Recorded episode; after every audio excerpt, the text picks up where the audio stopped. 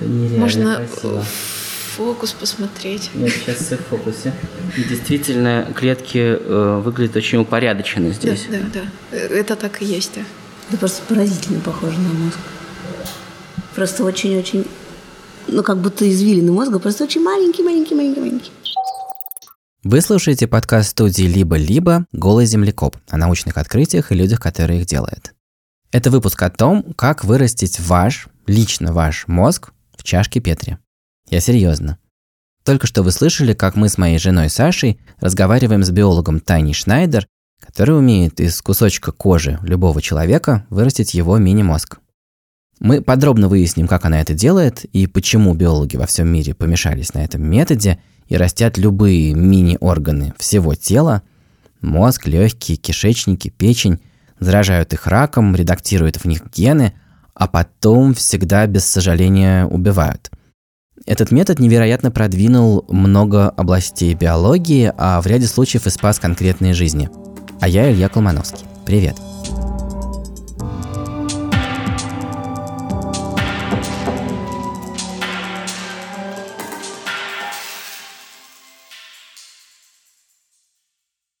Наш партнер Яндекс Практикум.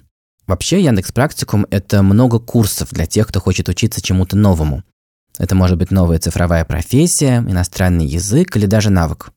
Например, у практикума есть бесплатный курс по созданию презентаций для специалистов цифровых профессий, который на самом деле подойдет менеджерам и предпринимателям, студентам и преподавателям, в общем, всем, кто защищает решения, продает проекты и показывает результаты. На этом бесплатном 10-часовом курсе вы научитесь делать интересные и понятные презентации, вы узнаете о ключевых принципах их подготовки и научитесь формулировать главное и поймете, как передать это аудитории с помощью визуального языка.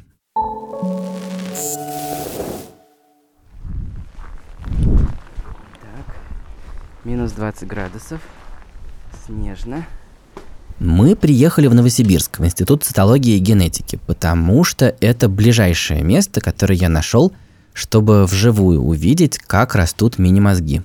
Тут сразу филологическое замечание. Дело в том, что биологи категорически избегают употреблять слово «мозги», потому что мозги – это такой продукт питания с рынка, который можно пожарить, а орган, который у нас в голове, называется мозг. Но просто в этом выпуске будет все время очень много вот этих мини мозгов, и там действительно нужно множественное число, так что я постоянно буду использовать такое просторечие, но это строго между нами.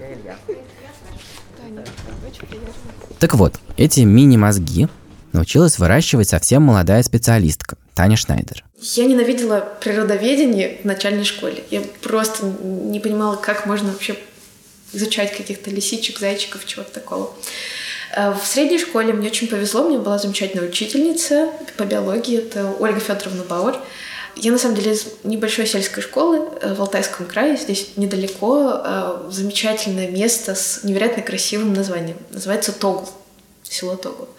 Э, С тюркского переводится как «цветок на горе», либо «гора цветов». Вот, собственно, сельская школа, там мне стало совершенно интересно. И самое главное, наверное, в старшей школе, ну, то есть в 10-11 классе, я поняла, что это вообще не про что-то абстрактное биология, это про самого вот тебя, твоего соседа, это все, все вообще вокруг. Ну и самое главное, наверное, это про себя. И ну, мне казалось, что нет ничего интереснее, чем вообще изучать себя. Таня закончила биофак в Новосибирске. Потом был важный этап. Ей удалось трижды съездить на стажировку в Германию, в университетскую клинику Шарите. Но там ее никто не учил специально выращивать вот эти мини-органы. Она просто освоила несколько методов работы с клетками. Но тут более важная вещь. Молодой человек, который оказывается в такой атмосфере, атмосфере настоящего научного открытия, он может поверить в свои силы, поверить, что он может освоить что угодно.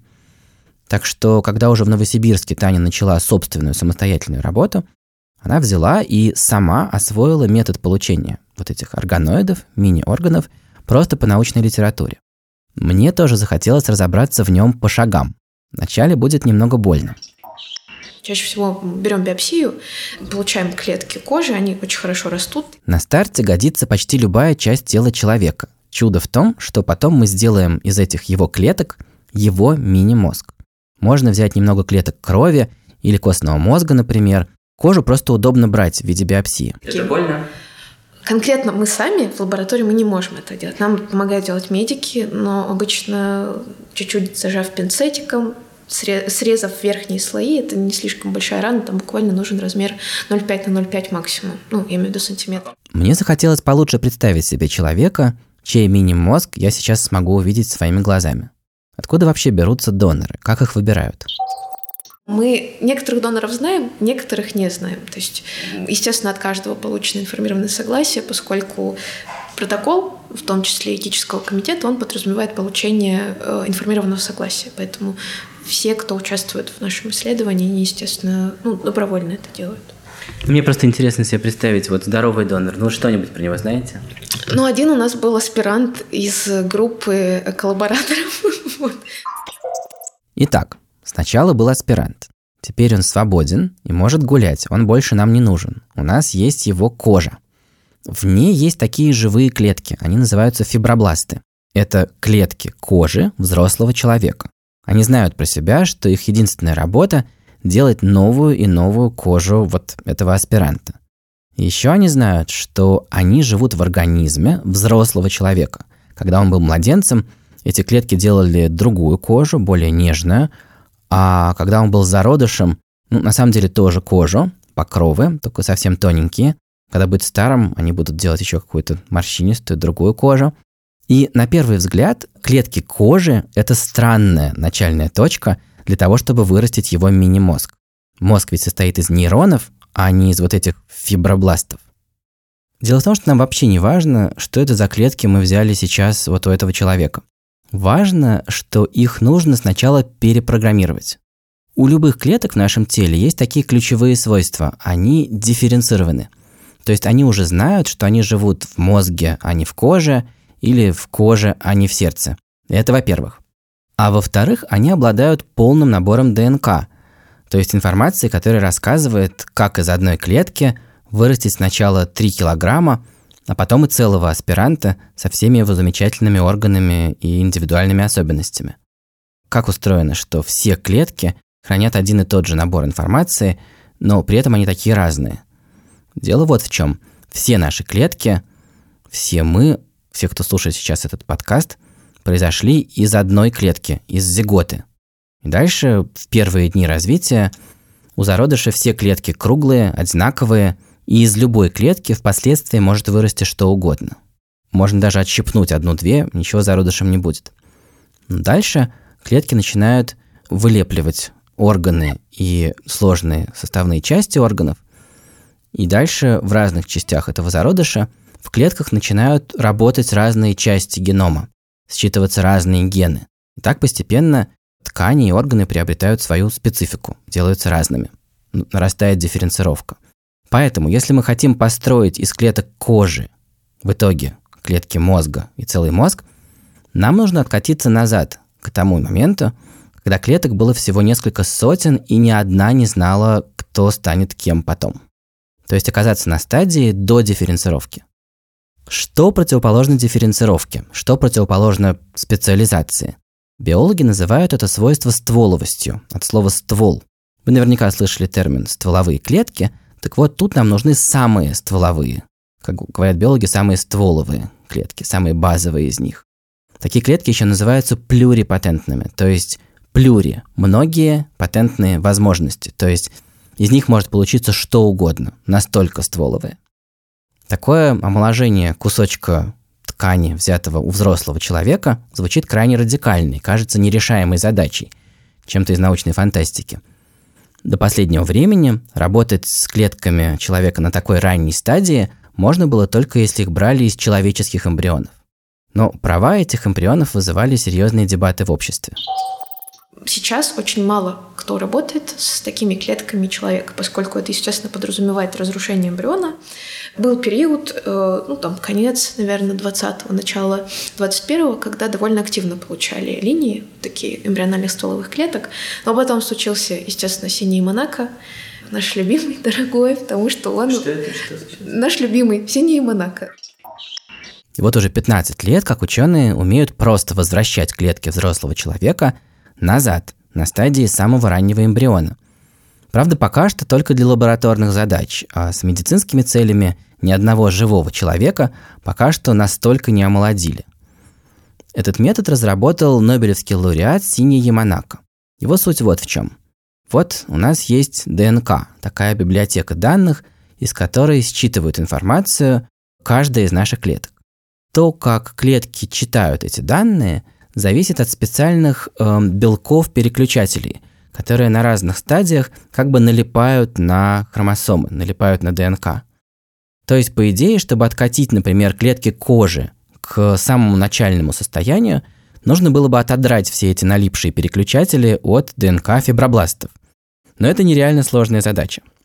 И Яманака придумал, что ситуацию можно изменить с другого конца. Достаточно, наоборот, добавить, внедрить в клетки такие четыре белка-переключателя, которые обычно работают в первые дни деления клеток эмбриона. Эти переключатели налипают на ДНК, и дальше в клетках полностью меняются правила игры. Они быстро теряют специализацию и делаются стволовыми, возвращаются к стартовым настройкам. То есть надо не убрать лишние переключатели, а взять смесь из четырех самых ранних переключателей, которые заставят все остальные замолчать. И он сейчас известен, вот этот набор, как коктейль Монако. На самом деле, всегда шутим, что ну, очень часто спрашивают про молодильные яблочки. это, скорее всего, будет какой-нибудь смузи. Ну, что-то типа такого. В общем, коктейль Монако тоже вполне себе. В общем-то, в лабораториях, мне кажется, ну, много где эта технология, она очень сильно распространилась. У нас в том числе. Этот коктейль Яманака ученые покупают буквально онлайн в специальных магазинах лабораторных материалов. Им приходит по почте маленькая пластиковая пробирка, нужно набрать ее содержимое пипеткой и полить клетки. Дальше три месяца кропотливой работы. Нужны хорошие руки и много терпения. В общем, все эти процессы, они требуют просто терпения, потому что ты поливаешь, ничего не происходит, ты ждешь дней 10, потом начинают появляться отдельные такие колонии, очень маленькие, среди вот этого газона фибробластов.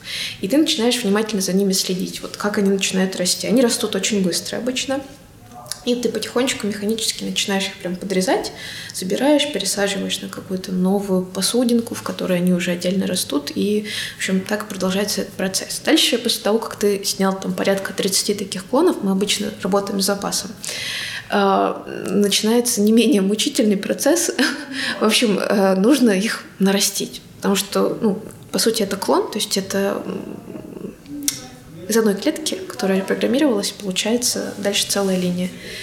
Вот. И э, нужно их очень хорошо проанализировать, поскольку может случиться всякое. Во-первых, могут, например, возникнуть какие-то хромосомные перестройки. У человека это случается не очень часто, но тем не менее у нас э, такие истории были. То есть, например, появляется дополнительная там третья хромосома какая-нибудь. И с этим ничего не поделаешь, вот так просто в процессе репрограммирования получилось газон фибробластов пропалывается, нам нужны только хорошие стволовые клетки этого человека, без случайных дефектов, потому что мы ведь дальше собираемся строить на них всю игру. Наверное, около месяцев трех еще уходит на то, чтобы получить э, линии клеток. То есть это, это уже линии, которые хорошо культивируются, которые есть там где-то у нас в криохранилищах. Они уже проверены, проанализированы, и можно с ними стартовать работу. Вот. Дальше начинается уже получение органоидов э, на первом этапе, когда мы убедились в том, что клетки действительно плюрипатентны, потому что если они не плюрипатентны, скорее всего, мы вот такого не получим. Они будут э, пытаться идти либо куда-то в другое состояние, либо будут не понимать сигналов, которые мы им дают. Ну, то есть здесь довольно много сценариев может быть неблагоприятных. На следующем этапе предстоит и правда насыщенное общение с этими стволовыми клетками. Нужно начать дрессировать их, посылать им разные сигналы. Первые события происходят вообще почти сами. Эти клетки настолько стволовые, что они сами собираются в комки, и дальше стадии вот этих первых 11 дней развития эмбриона пролетают практически сами, и им нужно только правильно подобрать химическую среду. Потом специальными химическими сигналами выключается развитие всех органов, кроме нужного нам. Ломать это не строить, и выключить развитие ненужных органов не очень сложно. А дальше нужно сделать еще одну, вроде бы невероятную вещь.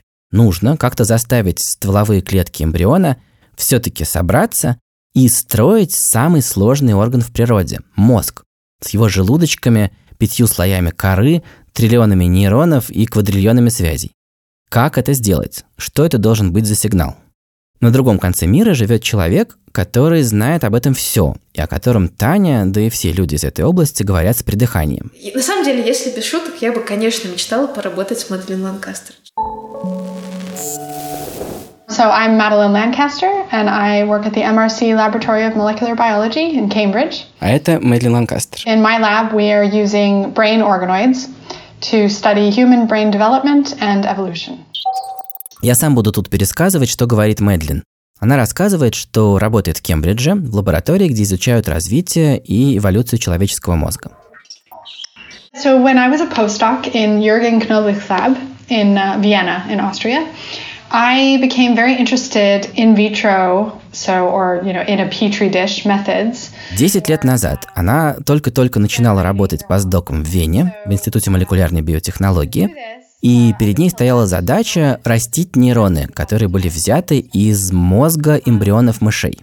So uh, we just took these cells and, and sort of started culturing them in, in, in petri dishes, but I had this problem where the cells were not sticking. Uh, I was having, I was, because I was new and quite naive, I hadn't coated the dishes appropriately, so the cells were not sticking very well. Нейроны отказывались расти, и Ланкастер никак не могла их нормально закрепить на подложке, на дне чашки Петри. Нейроны формировали комки и свободно плавали в питательной среде.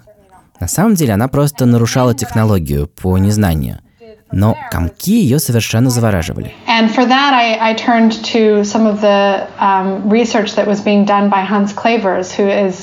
really the, sort of the founder of the organoid field, who had discovered that this gel called Matrigel, which is basically just a really a rich, sort of protein-rich gel.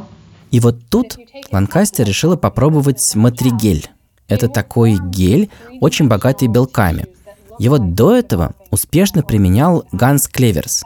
Это создатель вообще самых первых органоидов, органоидов кишечника, но они были очень простые. Вот Ланкастер хотела этим гелем приклеить нейроны к одной чашке Петри. И она намазала гелем комки нейронов, и тут произошло нечто совершенно неожиданное. Клетки не просто приклеились к подложке. Они начали прорастать в толщу геля и растить там самый настоящий мини-мозг. So where you can see cells lined up, you know, together, you can see a fluid-filled space on the inside. Um, you can see really complex structures coming out of there. Things like you can even recognize eye structures, for example. You can see pigment there the, of, the, of the early developing eye. То есть там возникла аккуратная полость, желудочек, потом нейроны выстроились слоями, прямо как в коре головного мозга, и стали формировать связи, прямо как в мозге. И этот мини-мозг даже начал выращивать глаз. Впоследствии можно было забыть про мышей, потому что все это, как оказалось, работает на человеке, на человеческих клетках. Оказалось, что вот просто гель сработал как какой-то крайне эффективный сигнал, который клетки восприняли как надо. Возможно, говорит Ланкастер, клетки считают, что оказались в окружении нормальных плотных тканей, просто из механических свойств геля, он просто похож на ткани эмбриона. И этого хватает, чтобы они поняли, где тут верх и где низ, что они должны делать, и чтобы они начали строить настоящий трехмерный мозг. So um, really extraordinary. То есть исходное наблюдение было сделано на нейронах из мышиных эмбрионов, и оказалось, что если просто заточить их в гель с такими механическими свойствами, это само по себе является для них сигналом, что они оказались в каком-то правильном окружении, они благодаря этому понимают, где верх и где низ, дальше формируют желудочек и слои клеток, которые идут от него к поверхности, и вот в таком многослойном состоянии, такой архитектуре, нейроны начинают строить сложнейшие структуры мозга. Следующий этап был уже довольно технически простым, как это же сделать на стволовых клетках человека. Как я уже сказал, они формируют зародыш, в этом зародыше давится развитие разных других органов, еще несколько химических сигналов, и стволовые клетки подступают к этому рубежу уже готовыми делать мозг, и опять-таки гель оказывается последним, что им нужно, чтобы понять, где они находятся и что они должны сделать. Можно растить мини-мозг человека в лаборатории. Мы еще вернемся к Ланкастер, а сейчас давайте скорее посмотрим на то, ради чего мы прилетели в Новосибирск. Вот настоящий мини-мозг, органоид мозга человека, который Таня выращивает, используя тот же самый гель. После того, как мини-мозги сообразили, что к чему, начали растить сложную архитектуру, гель уже не нужен, он отмывается, и дальше они плавают в такой питательной среде, ее нужно иногда менять. И вот мы достали чашки Петри из шкафа, я впервые увидел, как выглядят эти органоиды. Это действительно такие шарики размером с спичечную головку, или, может быть, 2-3, они видны невооруженным глазом. И в микроскоп это выглядит совершенно потрясающе. Дело в том, что при развитии зародыша кожа и мозг получаются из одного зачатка. Поэтому в результате всех манипуляций какие-то участки этих шариков похожи скорее на кожу, и там даже есть пигментные клетки. Но поискав и покрутив так и эдак эту чашку, мы нашли у органоида край, который поразительно похож на участок коры мозга, действительно с желудочком и такими слоями-слоями-слоями нейронов. Этот край был такой очень ровный и светящийся, и я представил себе, что ровно такие участки сейчас живут под крышей черепа у неизвестного мне новосибирского аспиранта и думают о чем-то своем. Можем поменять им среду? Ну, то есть подкормить их, проще говоря. Я смог выбраться только в середине дня. Меня очень беспокоило, что я опоздаю к кормлению, что вы кормите их по часам. Не по часам, по дням. На самом деле, примерно раз в 3-4 дня. Э, иногда бывает даже раз в неделю. Вот, в зависимости от их состояния. Мы, конечно, на них смотрим практически каждый день. Вот, и оцениваем, как они себя чувствуют, смотрим на состояние вот той жидкости, в которой они плавают, потому что она меняет цвет, да, то есть у нее есть, скажем, такой индикатор, который позволяет определять кислотность среды, и нужно поддерживать ее на оптимальном уровне. Собственно, следя за ее цветом, можно достаточно легко ну, помогать себе контролировать состояние органоидов, состояние вот этой среды. То есть видно, что уже проголодался. Давайте попробуем. И сегодня вкусняшки. Ну, здесь все достаточно просто дальше. Это, правда, процедура буквально, мне кажется, две минутки займет. Дальше мы поставили чашки Петри с мини-мозгами в специальный шкаф с сильной воздушной тягой, и теперь предстоит открыть эти чашки. Ни в коем случае нельзя было делать просто на столе в лаборатории. Вы слышите, как гудит этот шкаф, и в нем мы собираемся покормить мини-мозг. А что это за штука вообще? Ламинарный шкаф, он создает потоки воздуха. Поток воздуха нужен, чтобы быстро уносить любые бактерии или вирусы, которые могут прилететь с человека. Они могут заразить органоиды, и придется их долго лечить. Такое уже случалось у Тани, и месяцы работы шли на смарку. И, кстати, в ее работе есть еще одно правило безопасности. Она никогда не растит собственные органоиды. Потому что она может уколоться иголкой, если эти твои клетки поселятся в тебе, они могут начать выращивать в твоем теле что-то крайне нежелательное, например, опухоль. Чужие клетки не представляют для тебя опасности, потому что они тут же будут найдены и убиты твоими Т-киллерами. Что мы делаем? Мы сейчас э, надеваем перчатки. Я сейчас...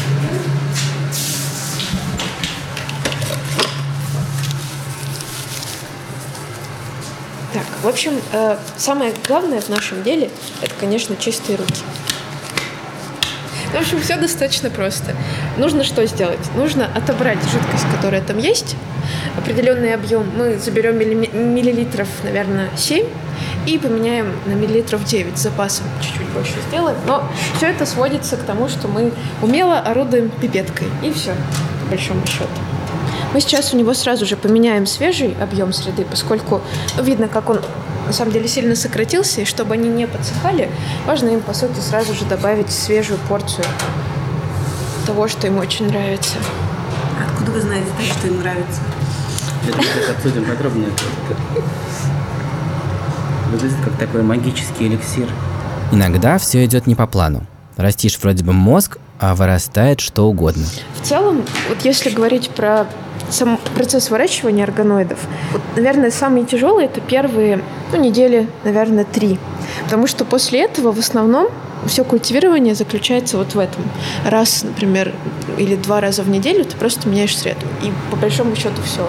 Ну внимательно следишь. Если вдруг кто-то, например, идет не в ту сторону, ну то есть морфологически ты оцениваешь и смотришь, что он там вообще сроду не головной мозг будущее, а какое-нибудь сердце. Такое тоже было. Так вот выращиваешь, выращиваешь, а там кто-нибудь бьется. Мне, знаете, кстати, была очень смешная история. Мы беседовали с одним из вот журналистов, и он, как, ну, такой достаточно типичный вопрос, а вы вообще не боитесь, что там какой-нибудь у вас э, вырастет человек или что-нибудь такое? Я говорю, да что вы, ну мы же, мы же только вот выращиваем как бы кору будущую. На следующий день я прихожу, у меня там реально бьется маленький шарик. В этот момент я зареклась вообще что-то такое говорить, потому что, ну, иногда, короче, выползает такое. В этом нет ничего страшного. Потом с ним пришлось расстаться, поскольку это не тот, кто нам нужен. Вот, нам нужны вот такие ребята. То есть метод-то работает, но совершенно не обязательно стабильно, и развитие может пойти почти по любому пути. Чтобы этого не случилось, Таня делает все возможное. В том числе органоидам обязательно нужно немного ласки. Вот вы с вашими мини-мозгами разговариваете? Конечно. Сейчас в меньшей степени, но поначалу, ну, я не могу сказать, что я отношусь к этому, к ним, вернее, как к чему-то одушевленному, но вообще, мне кажется, позитивный настрой. ну, ты себя настраиваешь прежде всего на какой-то правильный лад, потому что, опять же, очень капризный метод, очень много не получалось поначалу, ты вообще не понимаешь, что происходит не так, ты так стараешься, ты вроде все для них делаешь, вообще все максимально вкусные и приятные условия, но не идет. И ты, наверное, в большей степени через них разговариваешь с собой. Как ну, что, например, говорят? Ну, иногда я им говорю, что они очень красивые. это, мне кажется, очень сильно помогает. иногда это какие-то просто, ну, ну почему так? Ну, ну что же вы так плохо растете? Такое, наверное, бывает. И вот так живут мини-мозги, припеваючи. Их кормят, за ними убирают, им говорят хорошие слова и следят, чтобы они ничем не заразились а потом их убивают. Потому что в живом мини-мозге ничего не видно. Он слишком плотный и непрозрачный. И дальше нужно поперемешивать эти органоиды со специальным веществом, которое убьет клетки и зафиксирует, законсервирует их, чтобы они не начали протухать. Потом этот мини-мозг режут на тонкие срезы, прокрашивают красителями, и вот тогда результат любого эксперимента можно увидеть в микроскоп, глазами. Например, мы создали мини-мозг, в котором на старте что-то специально попортили.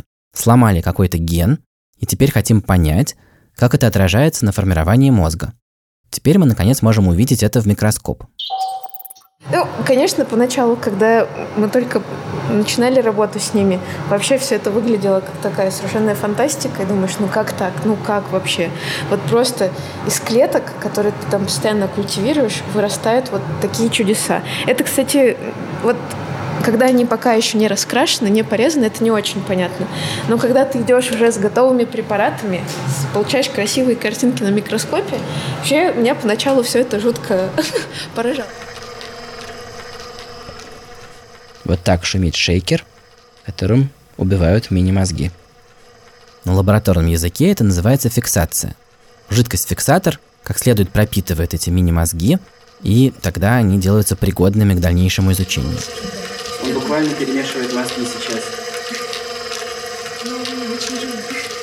Самом деле, знаете, как вот каждый раз приходится фиксировать, думаешь, что столько над ним вообще вот, ну, работал. Одна партия на фиксацию, ну, это органоидов 20. Ты думаешь, господи, сколько сил. Ну, не бессонных ночей, но, тем не менее, очень много тяжелых дней проведенных. Иногда бывает даже жалко фиксировать, потому что думаешь, ну, оставишь, но вдруг они дорастут еще до чего-нибудь более красивого. Ну, в общем, бывает иногда очень жалко. Ради чего все эти усилия? Какие эксперименты можно поставить и что можно узнать о мозге таким способом? Например, у Тани растут органоиды мозга двух мальчиков с тяжелыми нарушениями, которые живут э, в психоневрологическом интернате в Тюмени. Это два брата. Зачем это делать? Им уже нельзя будет помочь, потому что их мозг уже сформирован. Но зато можно видеть, как выпавший у этих мальчиков ген влияет на нарушение развития. Раньше мы никогда не могли наблюдать это в реальном времени. Органоиды мозга этих мальчиков тоже развиваются неправильно, и это прямо видно. Раз мы знаем, как ломается развитие, мы начинаем лучше понимать, как оно идет в норме. Дальше Таня может использовать знаменитый генетический редактор CRISPR-Cas9. Я сейчас не буду подробно рассказывать, что это такое, но его создательницы получили предпоследнюю Нобелевскую премию по химии. И вот с помощью этого редактора Таня может починить ген в стволовых клетках этих мальчиков, дальше запустить развитие мини-мозга этих мальчиков и посмотреть, вернулось ли оно в норму. Так можно больше узнать о том, зачем вообще нам нужен этот ген, и как этот ген среди десятков и сотен других влияет на развитие нашего чудесного мозга.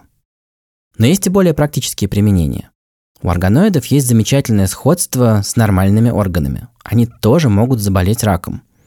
Например, Таня получила из больницы клетки глиомы, опухоли мозга конкретного пациента. Можно быстро заразить этим раком здоровый органоид другого человека и начать ставить эксперименты с лекарствами, смотреть, какое лекарство лучше подавит рак, а значит поможет конкретному человеку. Пока что эта тема на ранней стадии, и никого так не спасли и не вылечили, но есть, по крайней мере, один пример, когда мини-орган позволил поставить эксперимент и решить судьбу конкретного человека. При этом мини-орган приравняли к человеку даже юридически. Правда, пока речь не о мозге, а о кишечнике. Это история молодого нидерландца по имени Фабиан, который всю жизнь живет с муковисцидозом. Это генетическая болезнь, при которой деформируются некоторые белки, и поэтому нарушается работа клеток слизистых оболочек. В первую очередь это приводит к скапливанию слизи в дыхательных путях, но не только. Муковисцидоз вызывается двумя тысячами разных мутаций. У разных людей они разные, и неизвестно, кому из пациентов какие лекарства могут помочь. И лишь в небольшом количестве случаев, около 5%, Человеку может помочь калидека. Это лекарство стоимостью в 100 тысяч долларов в год. Молекула действующего вещества встраивается в дефектный белок, и белок меняет форму и начинает правильно выполнять свою работу. Но это встраивание случится только при некоторых мутациях, то есть если дефект по форме соответствует молекуле лекарства. Поможет ли Калидека Фабиану, заранее было неизвестно, а значит у страховой компании не было причин считать, что пациент имеет право на это сверхдорогое лечение. Такой юридический казус. И вот нидерландские ученые придумали простой способ решать этот вопрос. Они взяли биопсию и вырастили органоид, мини-кишечник этого молодого человека. Они увидели там симптомы муковисцидоза. И тут же вылечили этот органоид лекарством калидека.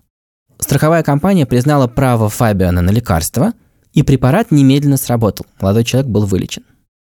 Вот такие случаи вдохновляют Таню. В будущем она надеется помогать людям и, например, подбирать лекарства от рака мозга прямо когда человек еще болеет. Я спросил у Мэдден Ланкастер, насколько близко такое будущее, и сбудется ли Танина мечта.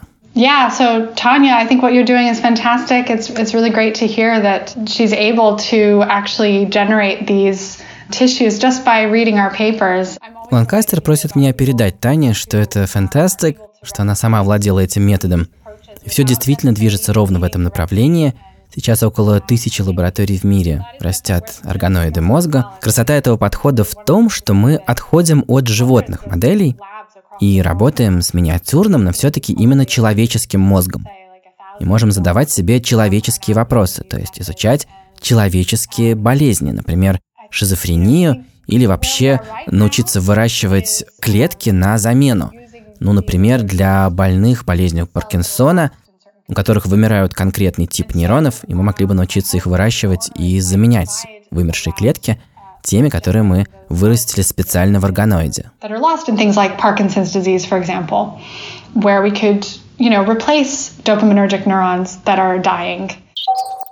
Таня хочет довести до результата работу над органоидами вот тех мальчиков из психоневрологического интерната, потом защитить диссертацию, а потом поехать работать к Мейдлин Ланкастер в Кембридж.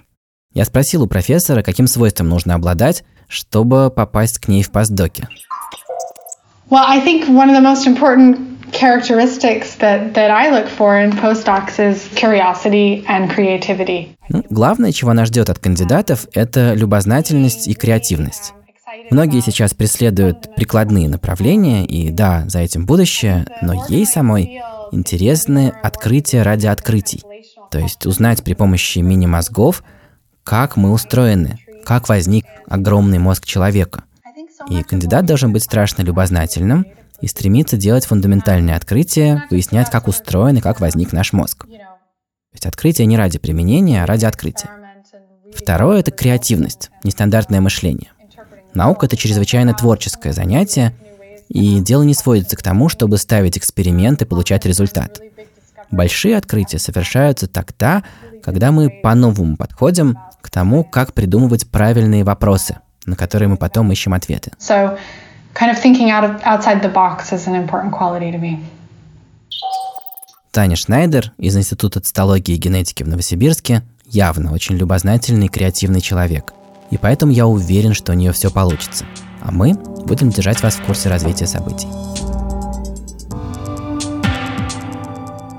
Это был подкаст студии «Либо-либо. Голый землекоп».